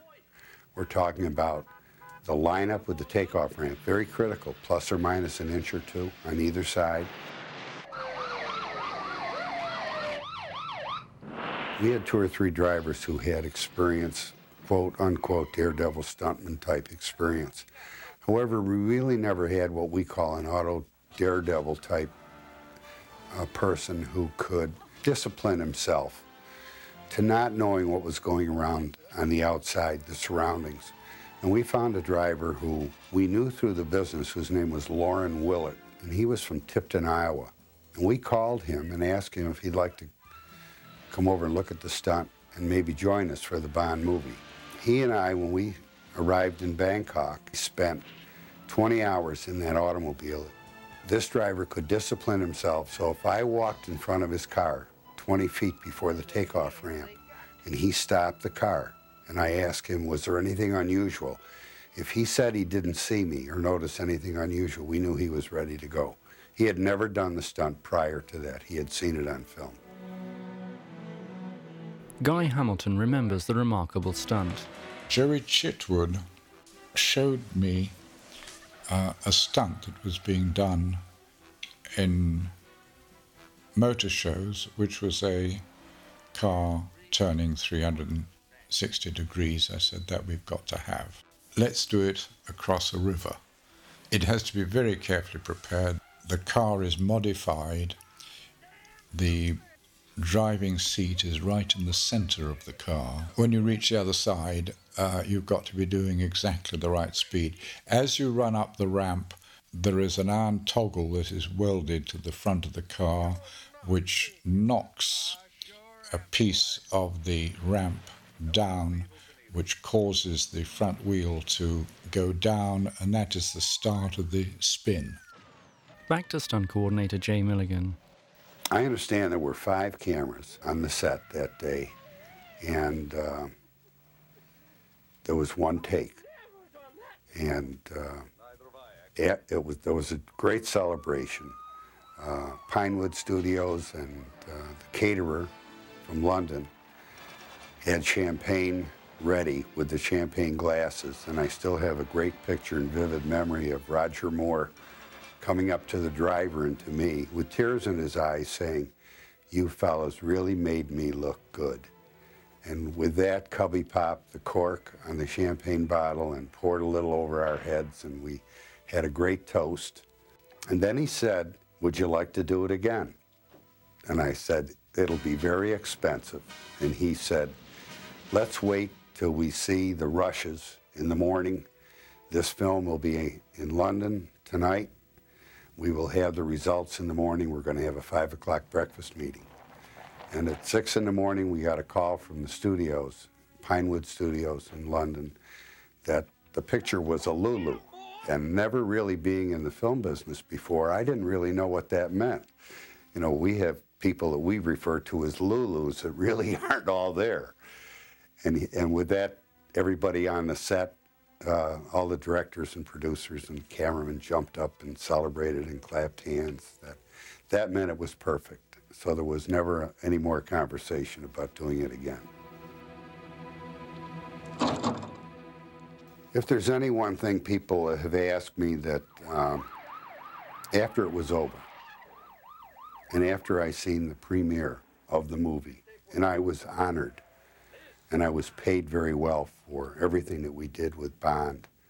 I have to make a statement that um, being a part of, of Bond, being a part of Eon Productions, being a part of the actors, the actresses, I love doing what I did. And to Jay Milligan, it became an honor. John Barry used a penny whistle sound effect during the Astro Spiral jump which co producer Cubby Broccoli felt undercut the stunt, but he allowed it to stay in, and ultimately Barry realized that it wasn't right, as the composer now recalls. Earlier on, if I'd have seen that car go up over that thing, I'd have played it for all it was worth there's a really dangerous moment, and that was the true James Bond style. I broke the golden rule, actually, and Cubby was uh, absolutely right. Michael Wilson was working for Danjaq, the company that holds the rights to the Bond stories, during the filming of The Man with the Golden Gun. Here he recalls the inspiration for Scaramanga's flying car. That was based on a real car plane, supposedly conversion. One of those sort of Rube Goldberg things that um, was invented in the 50s and 60s. The idea that one could commute to work and fly and then drive. Uh, was an idea that um, everybody thought could be made practical, but it never was. Peter Murton recalls how the flying car shots were achieved. It was a concoction, a concoction of real car uh, built on real wings at, at Pinewood, trundling down the runway, and then and then the the the transition from that to model of it taking off and flying uh, all for real, but half, half model, half real. Um, I know that Johnny Sears had a, a, bit of a problem when he was testing it out on the, on the back lot at Pinewood. It nearly flew. You know, he, he was getting a bit scared that he was just beginning to get very light on the steering. So he said, okay, it'll work, but not mine. on my model, yes. Director Guy Hamilton also recalls capturing the flying car scenes. Yes. This is, you know, very much the art department's um, work. It is, it is presumably uh, some of it feasible. Therefore, uh, if you could get a power unit onto a real car, uh, aerodynamically, what the art department drew up uh, makes sense. Bond has cocked it up again. We don't know where Scaramanga is. He could be anywhere in his aeroplane. Fortunately, uh, the Homer, which Goodnight has in the back of the car, gives uh, M and Q and everybody a clue where they are, and they're flying into some islands off Red China. Uh, that is not a place where Bond can go to, but he volunteers to fly in uh, below radar using uh, a small seaplane. If the PM gets to hear of this, he'll hang me from the yardarm.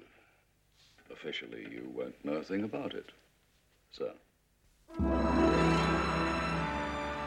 And these are these beautiful islands that I really hunted around, and I think they're absolutely magnificent to look at. They're so, uh, so picturesque. The seaplane belonged to an American gentleman who was extraordinarily wealthy, and that was one of his toys. And we said, Can we um, hire it? And he said, No, you can't, but um, uh, if I can fly it and be in the picture, I'll fly it to Bangkok. And this is what he uh, did. Uh, he was a Bond aficionado, and um, we were delighted. It flew from uh, the US of A in stages all the way to Phuket and these islands. In these scenes, we get a spectacular view of one of the most exotic and mysterious locations ever featured in a 007 film. Khao Ping Khan Island, located in the Takua Thung district of Ao Phang Nga National Park in the Phang Nga province of southern Thailand. When The Man with the Golden Gun filmed there in 1974, it was a largely undiscovered and unvisited spot. Now it is a very popular tourist attraction. It was established as a national park in 1982 to conserve and protect one of the most important coastal mangrove regions of Thailand. The park covers an area of 400 square kilometers and is comprised of many islands of various shapes and sizes. Among the park's attractions are caves and beautiful bays, rock formations, and lagoons filled with mangrove.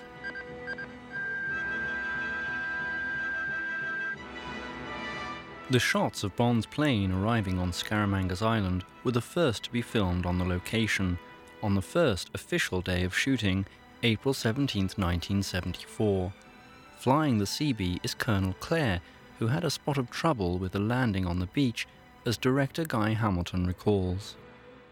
The pilot landed and had to splash down and cruise up onto the beach. The first take, uh, he came on so slowly that I had to send him up to do it again. And this time he does it with such enthusiasm that uh, he came up the beach and whang, uh, came in much too fast and hurt himself. And he had to go to hospital, which was very sad. But at least we'd um, got the plane on the beach. Production designer Peter Murton remembers Colonel Clare's Seabee. But the man who flew it low and then landed it on the beach was an ace because um, we didn't think he could actually land it there and then skid it up the beach like that. But he obviously knew the Grumman Goose better than we did. Um, and then we built a replica uh, in pieces back on, on the mainland and again shipped it out.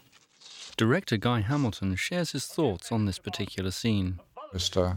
Scaramanga welcomes you to the island, and he thinks it's uh, hugely funny. And Bond is going absolutely nowhere. We can talk seriously about life and everything. So Translated from Thai, Khao Ping Khan literally means leaning mount. It is in actuality one huge rock that has split in two. The smaller half has slid down, and the remaining half appears now to be leaning. Though the area is currently teeming with tourist boats, in 1974 it was not set up to accommodate hordes of visitors, which posed problems for the crew of the film, as director Guy Hamilton explains. There's plenty of room. Uh, I mean, there's the beach. Uh, it's quite it's quite wide. The beach either side, and there's enough room for the art department to um, build into the rocks those doorways that you see leading into the set at Pinewood. If it were not for the contributions of model makers, the budgets of the 007 films would be truly astronomical.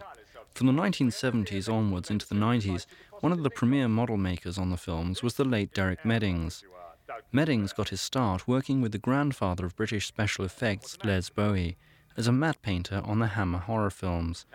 When Meddings discovered that he was slightly colorblind, he switched to doing model work and found his true calling.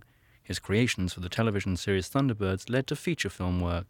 Director Guy Hamilton. Now, this is uh, Derek Meddings at his very, very best, and I'd like you to look carefully. Uh, this shot here, you see, we pan down. There is no set, that is a miniature. And this is the real set. You can't tell the difference between A and B. If you rock and roll those two shots, you will see how magical Meddings is in building the set.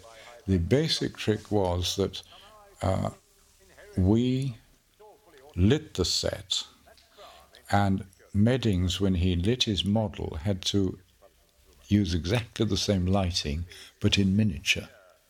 So you can imagine a six foot by six foot model, which is what that set is, uh, beautifully, beautifully lit to match. And several times, just to be naughty, instead of cutting to the set, I cut to the miniature just to show how really good to uh, Cubby. And many times in the future Bonds, they were able to save fortunes and design very large sets because they turned out to be Meddings miniatures. Medding's first assignment on the Bond films was creating a miniature poppy field to blow up for the finale of 1973's Live and Let Die. In an interview given on a very windy day during the shooting of Goldeneye, Medding spoke about his work on The Man with the Golden Gun. We had the island, was it Phuket? Yeah, because I, I, didn't go out there, unfortunately. But uh, the final scene is where the island um, Scaramanga's um, hideout blows up with all those big vats. And they were all built um, as an enormous set at Pinewood. And they did a certain amount of sort of explosions and destruction, but it's easier to do it as a miniature. And of course, that was what I was asked, you know, if this, could this be done um, as a miniature to, to blow the whole lot up? In actual fact, I suppose it was about twice the size of the one that you've just seen on the set because of the, the, the tanks and um, knowing that there was a certain amount of liquid in there, you know, you had to have the right sort of scale.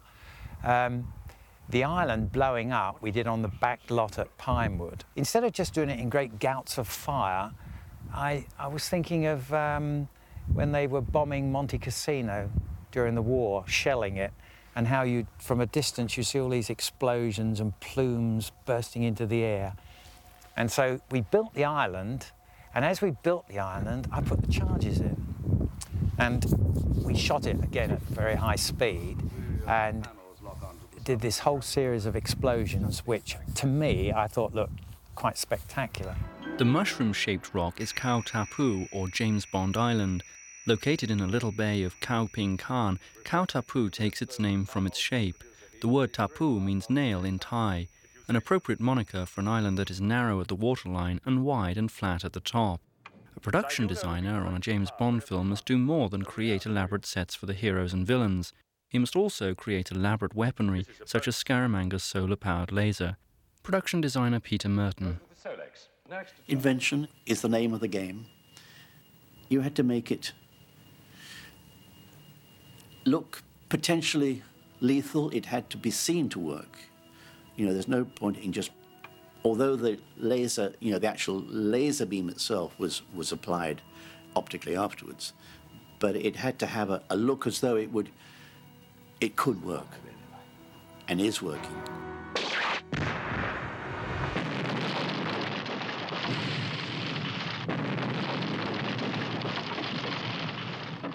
Now that's what I call solar power. That's what I call trouble. We didn't actually blow up the real plane. Uh, that would be sacrilege because they were, they were a fairly old plane even then. Indeed, the plane that is seen to explode from Scaramanga's laser is an art department mock up. Current Bond producer Michael Wilson remembers giving technical advice on the man with the golden gun. I was trained as an engineer in California before I went to law school, and it was. Um, you know, I've always kind of had a hand in my hand, sort of in the scientific journals, and try to keep up and try to evaluate um, some of the technology to give us some ideas on plots. And I was involved with um, Dick Maibaum, who was writing Man with the Golden Gun, at uh, coming up with a basic plot and the Solex agitator was the sort of MacGuffin that we used. And I, I did some research on that for him. Um, I, at the time, I was a business affairs lawyer in the company, but um, I like to moonlight a little bit, so it was fun to, to work with him on that. Christopher Lee, who in real life is Ian Fleming's cousin, remembers where the author acquired the name for the villain of the man with the golden gun. There was a man called Scaramanga who was at Eton with Ian, or so he told me. And he disliked him intensely. Couldn't bear the man, or the boy as he was then. That's why he gave the name to his villain, Scaramanga, because he disliked the schoolboy so much. So it's not an invented name. A line spoken by Bond in this scene, there's a useful four letter word and you're full of it, is repeated by Timothy Dalton in his debut 007 film, The Living Daylights. Director Guy Hamilton talks about the dinner scene. Scaramanga, having explained to Bond his master plan and um, Bond's now total uselessness, uh, is doing something quite interesting during that. He's got out the props to make the golden gun, and at a certain moment, Bond uh, goes for his gun, which surprisingly enough, uh, Scaramanga has let him keep. Uh, and Bond uh, pulls it, but he's too late because Scaramanga has assembled in front of Bond his golden gun. And as Scaramanga says, I could have shot you, you know, any time, but it's not my intention. I brought you out here really because you are said to be a great, great marksman, and I reckon that I'm the world's best, and I would like as my epitaph that I was the man who killed 007. So we will go out mano a mano and see who is the best man. Stuffed and displayed over your rocky mantelpiece. Co screenwriter Tom Mankiewicz has fond memories of his collaboration with director Guy Hamilton, as he recalls here. Guy was always wonderful to me, and he thought he'd found somebody, and he really sort of nursed me along and tried to protect me. Mankiewicz originally patterned the duel on the beach between Bond and Scaramanga after the duel between Jack Palance and Alan Ladd in the classic western Shane. In the original screenplay of The Man with the Golden Gun, the duel went on much longer than it does in the finished film. Indeed, the second half of the scene, which was shot, ended up on the cutting room floor when the producers felt that it slowed down the pace of the movie. A few shots from the deleted scene, however, made their way into the film's coming attractions trailers. Christopher Lee remembers the sequence. It's a pity that wasn't in the film. We started back to back and walked away as uh, Nick Nack was counting, and then I dived behind some rocks. I cheated after about six, seven, eight steps. Roger, being true blue Brit, turns around, having taken the required number of steps. There's nobody there. I've vanished. But I think he suspected, James Bond suspected, that Scaramanga was probably hiding. That's what we shot. He's very suspicious. He realizes that I can't possibly have got indoors in such a quick time, so I think he thinks uh, he's hiding somewhere. Perhaps he has got another bullet, which of course I did have. Scaramanga was not taking any chances. He said, I only need one. But in fact, he had another bullet in the belt, buckle. And we shot the scene where I'm waiting behind. And he's trying to draw my fire. So he gets hold of a thermos or a bottle or something and fills it with, uh, with gasoline. He suspects I'm there. So he throws this bottle, which, when it lands, of course, it's going to burst and all very unpleasant for me. And I'm fooled by this trick, this Bond trick. And I use the extra bullet, having put it into the breech, and I shoot the bottle. And of course, that tells him right away that I did have another bullet, and I'm still there behind the rocks. So he cheated, but that's the kind of man he was. Michael Wilson recalls co producer Cubby Broccoli's attitude to the location filming. Cubby was very much involved in taking films to real locations and getting those production values. And when it came to the Bond films, uh, he brought that concept to the Bond films. And so the Bond films had the tradition of going out. And this, you know, going to Phuket and filming down there and filming in Thailand and all was, with the first unit, was um, one of those situations where um, Cubby followed in that tradition. We had to get a, a seaplane down there, which was had to come all the way from the United States and be certified, and had to get a pilot down there who could land it and bring it up on the beach. These were, uh, in those days, immensely complicated uh, things to bring off. Um, today, of course, when you go down there, uh, the Thai government has declared the whole area a national monument. It's the James Bond Islands there. It's a national park. Many years after The Man with the Golden Gun, actor Christopher Lee returned with his wife to Khao Ping Khan Island, as he recalls here. I flew all the way to Phuket to play three holes of golf. But my wife, well, I couldn't believe it when we arrived because I mean, it's like Miami. I didn't recognize anything at all, literally nothing. And I said to my wife, you know, you weren't allowed to come down here, so we'd get a boat. Boats hadn't changed. These long, long uh, screw propellers at the back, which get you through the water quite a rate. And so I hired one of these. My wife and I went out to the island. I couldn't believe it. I was showing her this, that, and the other, and uh, I said, now you recognize this big piece of rock, overgrown, of course, which is right in front of the island where the, the solar panel came out in the, in the film, and so on and so forth, which naturally was a model. And she said, yes, I recognize that, and all these fantastic, wonderful, amazing Japanese landscape painting type, huge masses of rock came out of the water. It was an incredible location, one of the most beautiful in the world. And I said, well, that's the island, as you can see, we're just about, oh my God, I can't believe it. I said that. I said, I've never seen so many people. There were flotillas. I mean, I gather there's over a million visitors a year. It is called the James Bond Island, even on the maps. And I couldn't believe it. it was, there was practically an entire navy uh, coming from all over the place in all directions. And as we got closer to the shore, I could see all these boats drawn up. I noticed also there were these booths with people selling souvenirs and postcards and all sorts of things. You could hardly see the sand. Well, we landed, we got out on the beach, and I said to my wife, I have a funny feeling that it was bigger than this, because it was where Roger and I walked away from each other in the famous duel. And I said, That's where Hervé stood. Are you ready, monsieur? In his high squeaky voice, I will count, and so on and so forth. And I realized, of course, that there was hardly anywhere to walk because of these booths with these people, locals, all selling things. So we walked round and we got to the other side. That was the side where, at the beginning of the film, I'm there with Maud Adams as my girl having my um, black velvet and oysters and shouting at Nick Nack for more Tabasco, and it's where Bond arrives and I meet him by shooting the cork out of the bottle. When I said to my wife, well, that actually is the beginning of the cave where it goes into the interior. And as I was pointing things out, I suppose I must have said, because I was wearing cap, dark glass, it was very hot. And uh, I suppose I must have said, well, Roger was there and I was there. And that was where I was at the beginning, and that was where I was when the duel started. And obviously, people had heard me say, I was there.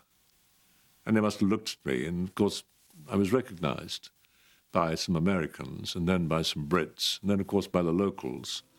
And then I had to uh, get into the boat and get away in a bit of a hurry because it became all rather too much. Director Guy Hamilton remembers shooting the final Funhouse sequence all the odds are with Scaramanga. The question is, how's Bond going to get out of this jam?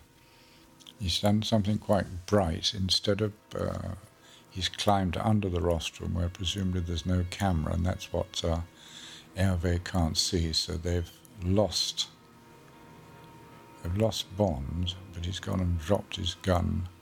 So he's somewhere around there. Scaramanga is forced to come out and to start looking for him. Bond is not on any of the screens. Even Scaramanga's a bit concerned. Basically, it's my idea to have the House of Fun. I think some of it came. One of the things in LA that I thought would be marvelous for a Bond movie was for Bond to get into Disneyland.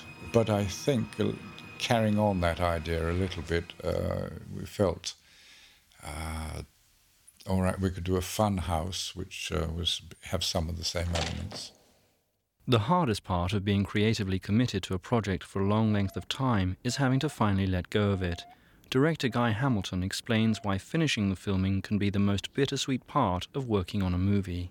One of the one of the director's nightmare is the day when you have to stop fiddling in the cutting room uh, because music lengths must be given and the picture's got to open as it always did.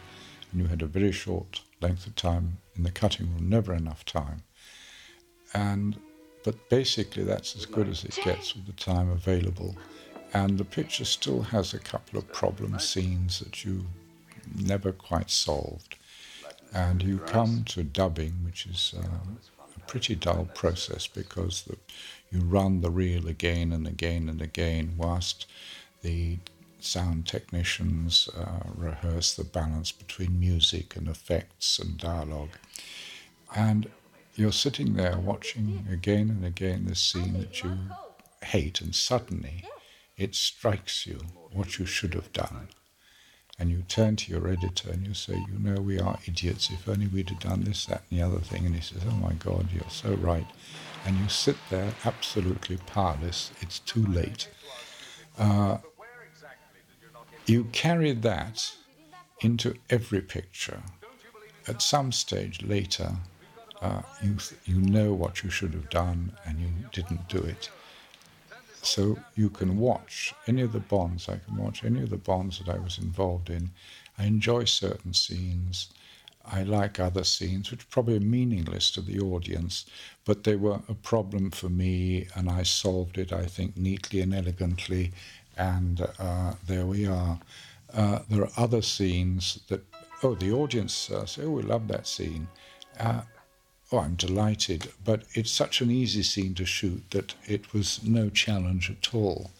And then there are scenes where later you realize what you should have done, the mistake that you made, and you walk out and go and uh, sometimes if it's a premiere practically upchuck and you come back and you're amazed to find the audience is still there. You imagine that they would all be yelling and booing because they'd have spotted the awful thing that you had done. Uh, i get no pleasure out of seeing uh, any of the films i've done because they all contain some of those elements. Although totally convincing, the clouds in this sequence are not real. They are, in fact, matte paintings created by James Bond veteran Cliff Culley. Culley was also responsible for the white hot solar beam effect. Here's director Guy Hamilton. The beam, of course, is superimposed. Hit the master override switch! The what? Good night. Yes, James? Now listen carefully. There's a console up there. Now there must be a scanner interlock. There again, these uh, flares, uh, all model work. Much preparation goes into filming a 007 adventure, as Guy Hamilton recalls. A year goes by between one another. Your all your efforts and concentrating are, are looking for new ideas for the uh, new picture. You have different cast, different set of problems to solve, to face, different locations. It's all great fun, but it's jolly hard work. And when you get to the end, you're always glad to see that shot because now you can relax a bit and go into the cutting rooms, and that's where really the work starts. Britt Ekland is very good in this. She doesn't mind bangs. Roger doesn't like bangs at all. There comes a moment, it's a little later in this sequence, where the bangs start going off, and um, Roger is meant to sort of uh, help Britt and pull her by uh, the hand and rescue the maiden. And the bangs start to go, and Rogers are gone, and Britt has to move her bottom before she catches uh, fire. Making her way through the maze of explosions was tough for Britt Ekland. Most of us do have doubles. Um, you, you, they simply can't afford to lose you. It's not so much that you can't do it. It's more we can't lose them because if you break your leg or a finger or you know get a black eye, that's it. And it's a very expensive machinery, the Bond behind the scenes my the, being shoved into the boot with the lid locked that was me um, running through this where all the bubbling pots were his his his interior. That was also me. And uh, what they do is they set up the explosions to go off. So you you do a you run it through and through and through. And um, everything is timed immaculately on the second. It's not a, a minute or you know nothing. It's just seconds. So of course when when we shoot it and, and Roger grabs my hand and says, come on, and we start running, the explosions go like this, and I'm wearing a bikini. And um, they are very, very close. They're very close to you. But I made it. I'm here safely. Director Guy Hamilton explains why he chose not to make another Bond film after this one. I think that after Man with the Golden Gun, I felt that I really had to walk away from Bond because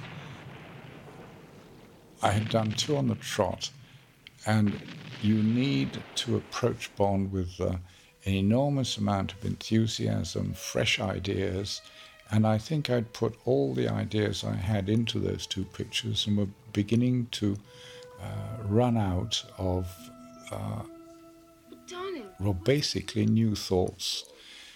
And you should, after a bond, walk away from it, recharge your batteries, and then come back, perhaps if you have something to uh, to say. And I felt that I didn't have that, and to and to do Bond justice, you have to arrive with huge amount of enthusiasm, which was which I was beginning to lack. All of the Bond films, either written or co-written by Tom Mankiewicz, end with the primary villain being disposed of. and then the villain's henchmen, or henchmen in the case of Diamonds Are Forever, reappearing at the end to pose a final threat to Bond. From China. Now, there's one character that I hope the audience have forgotten about, and that's Hervé Villechaize. He looks very evil there and very determined. Well, of course, he can't fight with Roger, so you've got to invent something. So you notice earlier on we planted at the bar some uh, wine racks, and that should be able for a little bit to keep uh, Roger at bay. All of the interior scenes of Scaramanga's junk were filmed the first few days after the crew returned from location in Thailand in late June of 1974. The special effects department was kept particularly busy with this scene, providing breakaway chairs and an unusually large amount of breakaway wine bottles. Director Guy Hamilton recalls filming the sequence. Right, this is an unfair fight, but uh, there are advantages to being very small, and you're just seeing them. So far, Roger hasn't laid a finger on him. The Man with the Golden Gun premiered on network television on January 10, 1977. Four days later, a movie of the week aired called Fantasy Island, featuring Hervé Villechaize as Tattoo and Ricardo Montalban as the mysterious Mr. Rourke. The movie scored high in the ratings, and a TV series was soon in the works, propelling Villechaize and his opening words in the show's title, De Plane, to cult status. But now that's a good way of getting uh, temporarily rid of Hervé. On a historical note, The Man with the Golden Gun, despite its many pluses, suffers from being one of the most dated of the James Bond films due to a plotline closely tied in with the then current energy crisis. In 1973, Arab nations abruptly halted oil exports to the United States. The panic among investors and oil companies caused a tremendous surge in crude oil prices. Though the situation was caused more by fear and irrationality than economics, it was a defining moment for the decade. Alternative means of power generation were now explored like never before. Solar power was one of the most talked about options, and the James Bond filmmakers incorporated it into their script of The Man with the Golden Gun, thus giving the title a dual meaning. Interestingly, The Man with the Golden Gun was the first 007 film to be shown in Soviet Russia, but not publicly. Co producer Cubby Broccoli was invited to screen the film privately for Soviet officials. After it was over, one of them approached him and said, That man Scaramanga, interesting. Then, after a beat, the Russian added, Inadequate training. Scaramanga, after all, was said to have been trained by the KGB. It's also worth noting that on February 5, 1964, when he was writing his novel The Man with the Golden Gun at his Jamaican retreat Goldeneye, 007 creator Ian Fleming received a visit from James Bond. The real Bond was, of course, an ornithologist and author of Birds of the West Indies, a book Fleming kept among his library in Jamaica. When he was writing the first James Bond story, Casino Royale, he wanted a dull sounding name for his spy character. Seeing the book on the table, he picked the ornithologist's name. Before Bond left, Fleming presented him with a copy of You Only Live Twice, inscribed to the real James Bond from the thief of his identity, Ian Fleming. Now back to the film. The movie's final shot was not an easy one to achieve, as director Guy Hamilton recalls. And the second unit did the, the final shot, and it was quite complex with the, uh, the junk having to sail in a certain direction, the light having to be in a certain direction, and Hervé tied up in the basket, and he was up there for an endless time and was not very, very happy about being tied up in a basket on top of the mast whilst um, the unit got a very nice shot. We hope you've enjoyed this audio commentary for The Man with the Golden Gun. We'd like to thank all those actors and crew members who provided us with interviews and helped us document these stories. This audio commentary was compiled by John Cork, Bruce Scivally, and Dan Shanks, and produced by David Naylor, John Cork, and Bruce Scivally. This is the end of the Man with the Golden Gun audio commentary.